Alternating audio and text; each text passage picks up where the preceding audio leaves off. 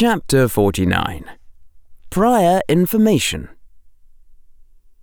A boy waits at a small clearing at the edge of the non-forbidden forest, beside a dirt trail that runs back to the gates of Hogwarts in one direction and off into the distance in another. There is a carriage nearby, and the boy is standing well away from it, looking at it, his eyes seldom wavering from its direction. In the distance, a figure is approaching along the dirt path. A man wearing professorial robes, trudging slowly with his shoulders slumped low, his formal shoes kicking up small clouds of dust as he walks. Half a minute later, the boy darts another quick glance before returning to his surveillance. And this glimpse shows that the man's shoulders have straightened, his face unslackened, and that his shoes are now walking lightly across the dirt, leaving not a trace of dust in the air behind. "Hello, Professor Quirrell," Harry said without letting his eyes move again from the direction of their carriage. "Salutations," said the calm voice of Professor Quirrell. "You seem to be keeping your distance, Mr. Potter. I don't suppose you see something odd about our conveyance." "Odd?" Harry echoed. "Why, no, I can't say I see anything odd. There seem to be even numbers of everything. 4 seats, 4 wheels, 2 huge skeletal winged horses." A skin-wrapped skull turned to look at him and flashed teeth, solid and white in that black, cavernous mouth, as though to indicate that it was just about as fond of him as he was of it. The other black, leathery horse skeleton tossed its head like it was whickering, but there was no sound. "They are Thestrals, and they have always drawn the carriage," Professor Quirrell said, sounding quite undisturbed as he climbed into the front bench of the carriage, sitting down as far to the right as possible. "They are visible only to those who have seen death and comprehend it, a useful defense against most animal predators. I suppose that the first time you went in front of the Dementor, your worst memory proved to be the night of your encounter with he who must not be named." Harry nodded grimly. It was the right guess, even if for the wrong reasons. Those who have seen death. "Did you recall anything of interest thereby?" "Yes," Harry said. "I did." Only that and nothing more, for he was not ready as yet to make accusations. The defense professor smiled, one of his dry smiles, and beckoned with an impatient finger. Harry closed the distance and climbed into the carriage, wincing. The sense of doom had grown significantly stronger after the day of the Dementor, even though it had been slowly weakening before then. The greatest distance that the carriage allowed him from Professor Quirrell no longer seemed like nearly far enough. Then the skeletal horses trotted forward and the carriage started in motion, taking them toward the outer bounds of Hogwarts. As it did, Professor Quirrell slumped back down into zombie mode, and the sense of doom retreated, though it still hovered at the edge of Harry's perceptions, unignorable. The forest scrolled by as the carriage rolled along, the trees moving past at a speed that seemed positively glacial by comparison to broomsticks or even cars. There was something oddly relaxing, Harry thought, about travelling that slowly. It had certainly relaxed the defense professor, who was slumped over with a small stream of drool coming out of his slack mouth and puddling on his robes. Harry still hadn't decided what he was allowed to eat for lunch. His library research hadn't turned up any sign of wizards speaking to non-magical plants, or any other non-magical animals besides snakes. Although Spell and Speak by Paul Breedlove had recounted the probably mythical tale of a sorceress called the Lady of Flying Squirrels. What Harry wanted to do was ask Professor Quirrell. The problem was that Professor Quirrell was too smart. Judging by what Draco had said, the heir of Slytherin business was a major bombshell, and Harry wasn't sure he wanted anyone else to know. And the instant Harry asked about Parseltongue, Professor Quirrell would fix him with those pale blue eyes and say, "I see, Mr. Potter. So, you taught Mr. Malfoy the Patronus charm and accidentally spoke to his snake." It wouldn't matter that it shouldn't be enough evidence to locate the true explanation as a hypothesis, let alone overcome its burden of prior improbability. Somehow, the defense professor would deduce it anyway. There were times when Harry suspected that Professor Quirrell had way more background information than he was telling. His priors were simply too good. Sometimes he got his amazing deductions right, even when his reasons were wrong. The problem was that Harry couldn't see how Professor Quirrell could have snuck in an extra clue about half the stuff he guessed. Just once, Harry would have liked to make some sort of incredible deduction from something Professor Quirrell said, which would catch him completely off guard. "I shall have a bowl of green lentil soup with soy sauce," Professor Quirrell said to the waitress. "And for Mr. Potter, a plate of Denneman's family chili." Harry hesitated in sudden dismay. He'd resolved to stick to vegetarian dishes for the moment, but had forgotten in his deliberations that Professor Quirrell did the actual ordering, and it would be awkward if he protested now. The waitress bowed to them and turned to go. "Excuse me, any meat in that from snakes or flying squirrels?" The waitress didn't so much as blink an eye, only turned back to Harry, shook her head, bowed politely to him again, and resumed her walk toward the door. The other parts of Harry were snickering at him. Gryffindor was making sardonic comments about how a little social discomfort was enough to get him to resort to cannibalism, shouted by Hufflepuff, and Slytherin was remarking on how nice it was that Harry's ethics were flexible when it came to important goals like maintaining his relationship with Professor Quirrell. After the waitress had closed the door behind her, Professor Quirrell waved a hand to slide home the locking bar, spoke the usual 4 charms to ensure privacy, and then said, "An interesting question, Mr. Potter. I wonder why you asked it."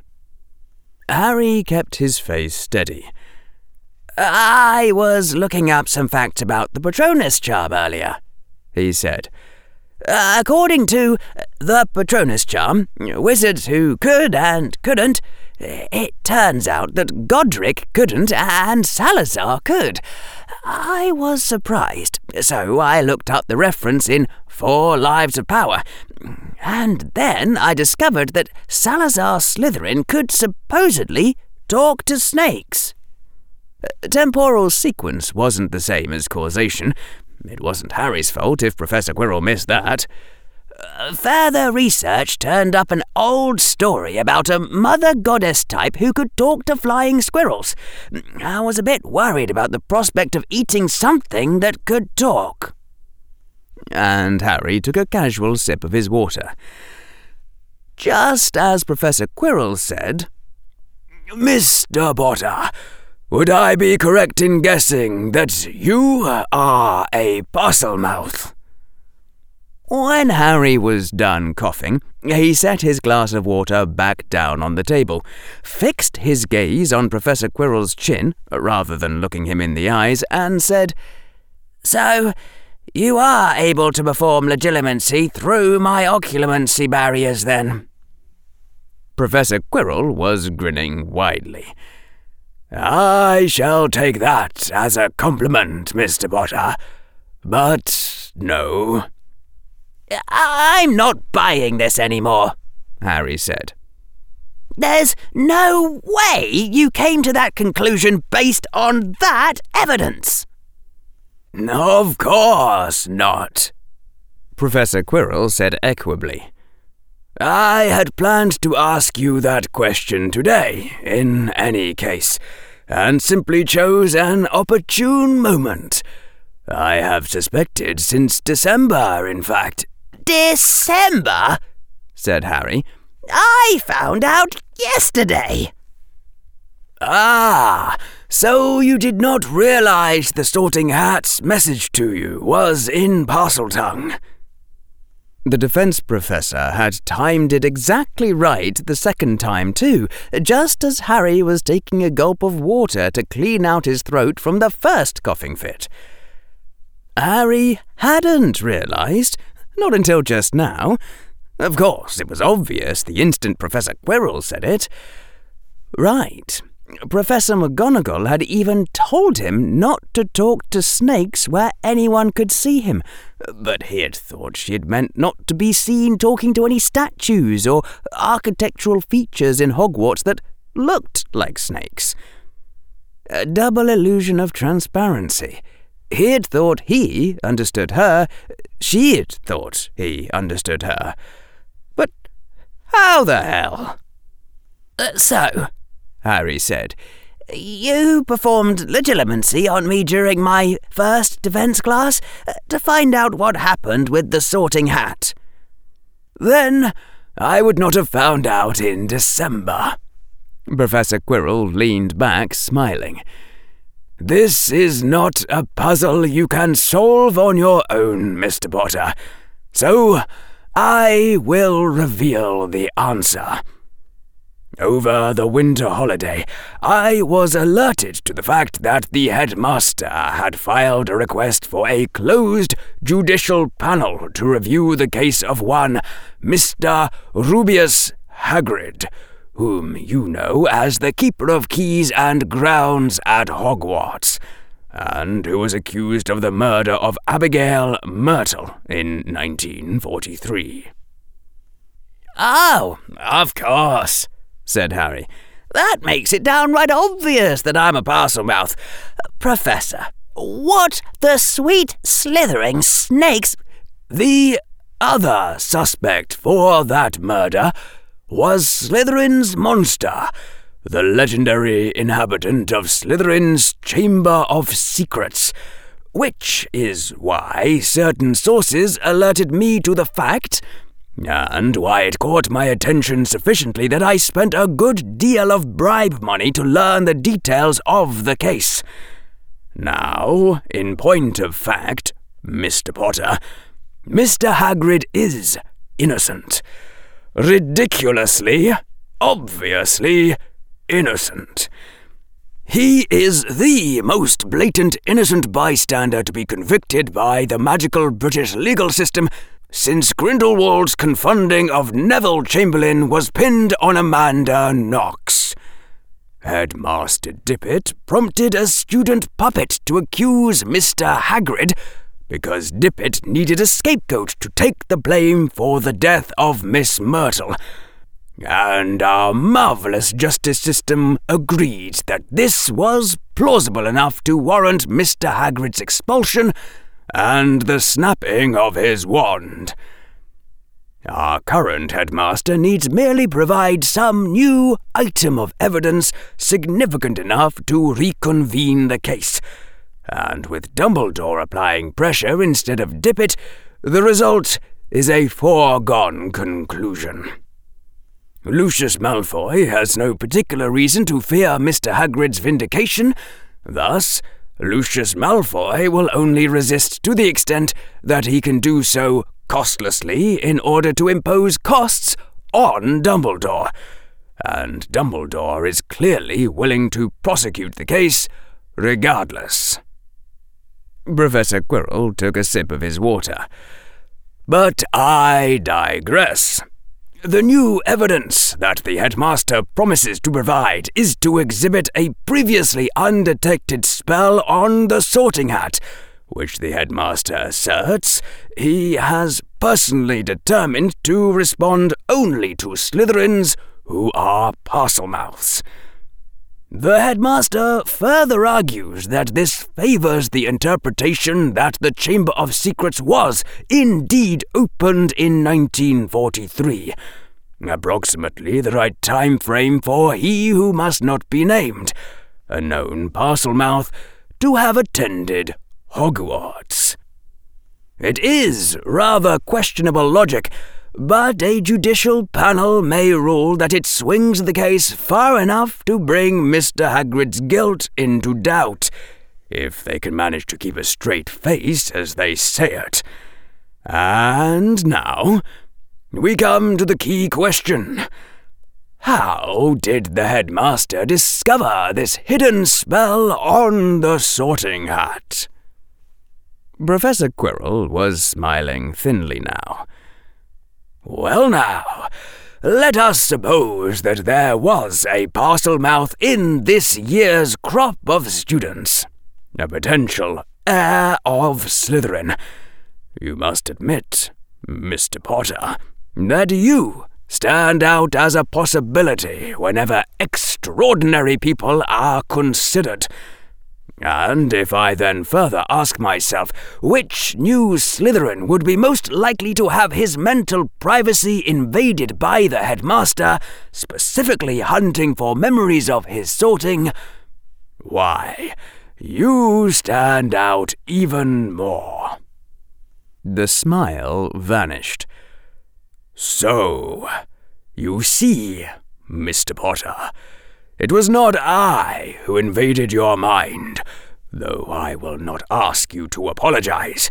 It is not your fault that you believed Dumbledore's protestations of respecting your mental privacy. My sincere apologies, Harry said, keeping his face expressionless. The rigid control was a confession in its own right, as was the sweat beading from his forehead, but he didn't think the defense professor would take any evidence from that. Professor Quirrell would just think Harry was nervous at having been discovered as the heir of Slytherin, rather than being nervous that Professor Quirrell might realize that Harry had deliberately betrayed Slytherin's secret, which itself was no longer seeming like such a smart move. So, Mr. Potter, any progress on finding the Chamber of Secrets? No, thought Harry, but to maintain plausible deniability, you needed a general policy of sometimes evading questions even when you had nothing to hide. With respect, Professor Quirrell, if I had made such progress, it is not quite obvious to me that I should tell you about it. Professor Quirrell sipped from his own water glass again. Well then, Mr. Potter, I shall freely tell you what I know or suspect. First, I believe the Chamber of Secrets is real, as is Slytherin's monster. Miss Myrtle's death was not discovered until hours after her demise, even though the ward should have alerted the headmaster instantly. Therefore, her murder was performed either by Headmaster Dippet, which is unlikely, or by some entity which Salazar Slytherin keyed into his wards at a higher level than the headmaster himself. Second, I suspect that, contrary to popular legend, the purpose of Slytherin's monster was not to rid Hogwarts of Muggleborns, unless Slytherin's monster were powerful enough to defeat the headmaster of Hogwarts and all the teachers. It could not triumph by force. Multiple murders in secrecy would result in the school's closure, as nearly happened in 1943, or in the placing of new wards. So, why Slytherin's monster, Mr. Potter? What true purpose does it serve? Ah! Harry dropped his gaze to his water glass and tried to think. To kill anyone who got into the chamber and didn't belong there? A monster powerful enough to defeat a team of wizards that had broken past the best wards Salazar could place on his chamber? Unlikely. Harry was feeling a bit pressured now. Well, it's called the Chamber of Secrets, so maybe the monster has a secret, or is a secret. For that matter, just what sort of secrets were in the Chamber of Secrets in the first place? Harry hadn't done a lot of research on the subject, in part because he'd gotten the impression that nobody knew anything. Professor Quirrell was smiling. Why not just write the secret down? Ah, said Harry. Because if the monster spoke Parseltongue, that would ensure that only a true descendant of Slytherin could hear the secret. Easy enough to key the wards on the chamber to a phrase spoken in Parseltongue. Why go to the trouble of creating Slytherin's monster? It cannot have been easy to create a creature with a lifespan of centuries. Come, Mr. Potter, it should be obvious. What are the secrets that can be told from one living mind to another, but never written down? Harry saw it then, with a burst of adrenaline that started his heart racing, his breath coming faster. Oh! Salazar Slytherin had been very cunning indeed. Cunning enough to come up with a way to bypass the interdict of Merlin. Powerful wizardries couldn't be transmitted through books or ghosts. But if you could create a long-lived enough sentient creature with a good enough memory... It seems very probable to me, said Professor Quirrell, that he who must not be named began his climb to power with secrets obtained from Slytherin's monster. That Salazar's lost knowledge is the source of you-know-who's extraordinarily powerful wizardry. Hence, my interest in the Chamber of Secrets and the case of Mr. Hagrid. I see, Harry said. And if he, Harry, could find Salazar's Chamber of Secrets, then all of the lost knowledge that Lord Voldemort had obtained would be his as well.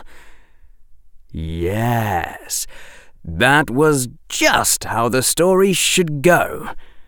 Add in Harry's superior intelligence and some original magical research and some Muggle rocket launchers, and the resulting fight would be completely one-sided, which was exactly how Harry wanted it.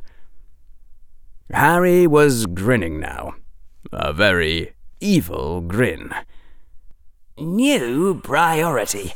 Find everything in Hogwarts that looks remotely like a snake and try speaking to it. Starting with everything you've already tried, only this time be sure to use Parseltongue instead of English. Get Draco to let you into the Slytherin dorms. Don't become too excited, Mr. Potter, said Professor Quirrell. His own face had become expressionless now. You must continue thinking. What were the Dark Lord's parting words to Slytherin's monster? What? Harry said. How could either of us possibly know that? Visualize the scene, Mr. Potter. Let your imagination fill in the details. Slytherin's monster, probably some great serpent, so that only a Parselmouth may speak to it, has finished imparting all of the knowledge it possesses to he who must not be named. It conveys to him Salazar's final benediction, and warns him that the Chamber of Secrets must now remain closed until the next descendant of Salazar should prove cunning enough to open it. And he who will become the Dark Lord nods and says to it, "Avada Kedavra," said Harry, suddenly feeling sick to his stomach. "Rule 12," Professor Quirrell said quietly. "Never leave the source of your power lying around where someone else can find it." Harry's gaze dropped to the tablecloth, which had decorated itself in a mournful pattern of black flowers and shadows. Somehow, that seemed too sad to be imagined. Slytherin's great snake had only wanted to help Lord Voldemort, and Lord Voldemort had just... There was something unbearably sorrowful about it. What sort of person would do that to a being who'd offered them nothing but friendship? "Do you think the Dark Lord would have—" "Yes," Professor Quirrell said flatly. "He who must not be named left quite a trail of bodies behind him, Mr. Potter. I doubt he would have omitted that one. If there were any artifacts left there that could be moved, the Dark Lord would have taken those with him as well. There might still be something worth seeing in the Chamber of Secrets, and to find it would prove yourself the true heir of Slytherin. But do not raise your hopes too high. I suspect that all you will find is the remains of Slytherin's monster, resting quietly in its grave." They sat in silence for a while. "I could be wrong," said Professor Quirrell. "In the end, it is only a guess. But I did wish to warn you, Mr. Potter, so that you would not be too sorely disappointed." Harry nodded shortly. "One might even regret your infant self's victory," said Professor Quirrell, his smile twisted. "If only you know who had lived, you might have persuaded him to teach you some of the knowledge that would have been your heritage from one heir of Slytherin to another." The smile twisted further, as though to mock the obvious impossibility, even given the premise.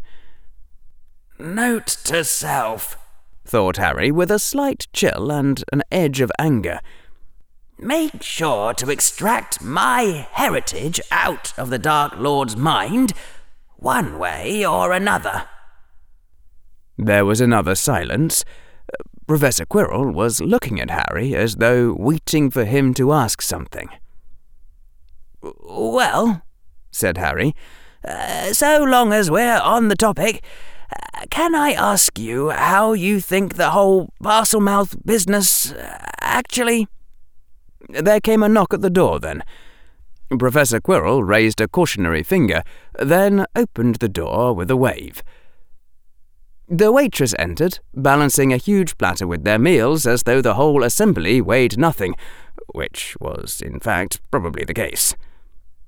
She gave Professor Quirrell his bowl of green soup and a glass of his usual Chianti, and set down before Harry a plate of small meat strips smothered in a heavy-looking sauce, plus a glass of his accustomed treacle soda. Then she bowed, managing to make it seem like sincere respect rather than perfunctory acknowledgement, and departed. When she was gone, Professor Quirrell held up a finger for silence again, and drew his wand. And then, Professor Quirrell began performing a certain series of incantations that Harry recognized, making him take a sharp breath. It was the series and ordering that Mr. Bester had used. The full set of 27 spells that you would perform before discussing anything of truly great import. If the discussion of the Chamber of Secrets hadn't counted as important... When Professor Quirrell was done, he had performed 30 spells, 3 of which Harry hadn't heard before. The defense professor said, "Now we shall not be interrupted for a time. Can you keep a secret, Mr. Potter?" Harry nodded. "A serious secret, Mr. Potter," Professor Quirrell said. His eyes were intent, his face grave. "One which could potentially send me to Azkaban. Think about it before you reply." For a moment, Harry didn't even see why the question should be hard, given his growing collection of secrets. Then, "If this secret could send Professor Quirrell to Azkaban, that means he's done something illegal." Harry's brain performed a few calculations. Whatever the secret, Professor Quirrell did not think his illegal act would reflect badly on him in Harry's eyes. There was no advantage to be gained from not hearing it. And if it did reveal something wrong with Professor Quirrell, then it was very much to Harry's advantage to know it, even if he had promised not to tell anyone.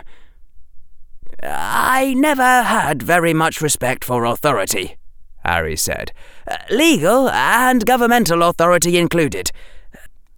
I will keep your secret." Harry didn't bother asking whether the revelation was worth the danger it would pose to Professor Quirrell. The defense professor wasn't stupid. "Then I must test whether you are truly a descendant of Salazar," said Professor Quirrell, and stood up from his chair. Harry, prompted more by reflex and instinct than calculation, shoved himself up out of his own chair as well. There was a blur, a shift, a sudden motion. Harry aborted his panicked backward leap halfway through, leaving him windmilling his arms and trying not to fall over, a frantic flush of adrenaline running through him. At the other end of the room swayed a snake 1 meter high, bright green and intricately banded in white and blue. Harry didn't know enough snake lore to recognize it, but he knew that brightly colored meant poisonous. The constant sense of doom had diminished, ironically enough, after the defense professor of Hogwarts had turned into a venomous snake. Harry swallowed hard and said, "Greetings! Greetings!" "So," hissed the snake, "you speak, I hear. I speak, you hear." "Yes, I hear," hissed Harry. "You are an animagus." "Obviously," hissed the snake. 37 rules, number 34. Become animagus. All sensible people do if can. Thus, very rare." The snake's eyes were flat surfaces ensconced within dark pits, sharp black pupils in dark grey fields. "This is most secure way to speak, you see? No others understand us." "Even if They are snake animagi? Not unless heir of Slytherin wills. The snake gave a series of short hisses which Harry's brain translated as sardonic laughter. Slytherin not stupid. Snake animagus not same as Parselmouth. Would be huge flaw in scheme. Well, that definitely argued that Parseltongue was personal magic, not snakes being sentient beings with a learnable language. I am not registered, hissed the snake. The dark pits of its eyes stared at Harry. Animagus must be registered. Penalty is 2 years' imprisonment.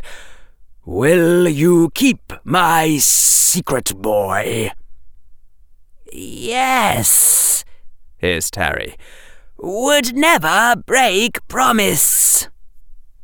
The snake seemed to hold still, as though in shock, and then began to sway again. We come here next in 7 days. Bring cloak to pass unseen. Bring hourglass to move through time. You know, hissed Harry in shock. How? Again, the series of short, quick hisses that translated as sardonic laughter. You arrive in my first class, while still in other class. Strike down enemy with pie. 2 balls of memory. Never mind, hissed Harry. Stupid question. Forgot you were smart. Foolish thing to forget, said the snake, but the hiss did not seem offended. Hourglass is restricted, Harry said. Cannot use until 9th hour. The snake twitched its head, a snakish nod. Many restrictions. Locked to your use only. Cannot be stolen. Cannot transport other humans. But snake carried in pouch, I suspect will go with. Think possible to hold hourglass motionless within shell, without disturbing wards, while you turn shell around it. We will test in 7 days. Will not speak of plans beyond this. You say nothing to no one. Give no sign of expectancy. None. Understand? Harry nodded. Answer in speech. Yes. Will do as I said. Yes, but... Harry gave a wobbling rasp. That was how his mind had translated a hesitant ah into snakish. I do not promise to do whatever this is you have not said. The snake performed a shiver that Harry's mind translated as a severe glare. Of course not. We'll discuss specifics at next meeting. The blur and motion reversed itself, and Professor Quirrell was standing there once more. For a moment, the defence professor himself seemed to sway, as the snake had swayed, and his eyes seemed cold and flat. And then his shoulders straightened, and he was human once more. And, The aura of doom had returned. Professor Quirrell's chair scooted back for him, and he sat down in it. "No sense letting this go to waste," Professor Quirrell said as he picked up his spoon. "Though, at the moment, I would much prefer a live mouse. One can never quite disentangle the mind from the body it wears, you see." Harry slowly took his seat and began eating. "So, the line of Salazar did not die with you-know-who after all," said Professor Quirrell after a time. "It would seem that rumours have already begun to spread among our fine student body that you are dark. I wonder what they would think if they knew that."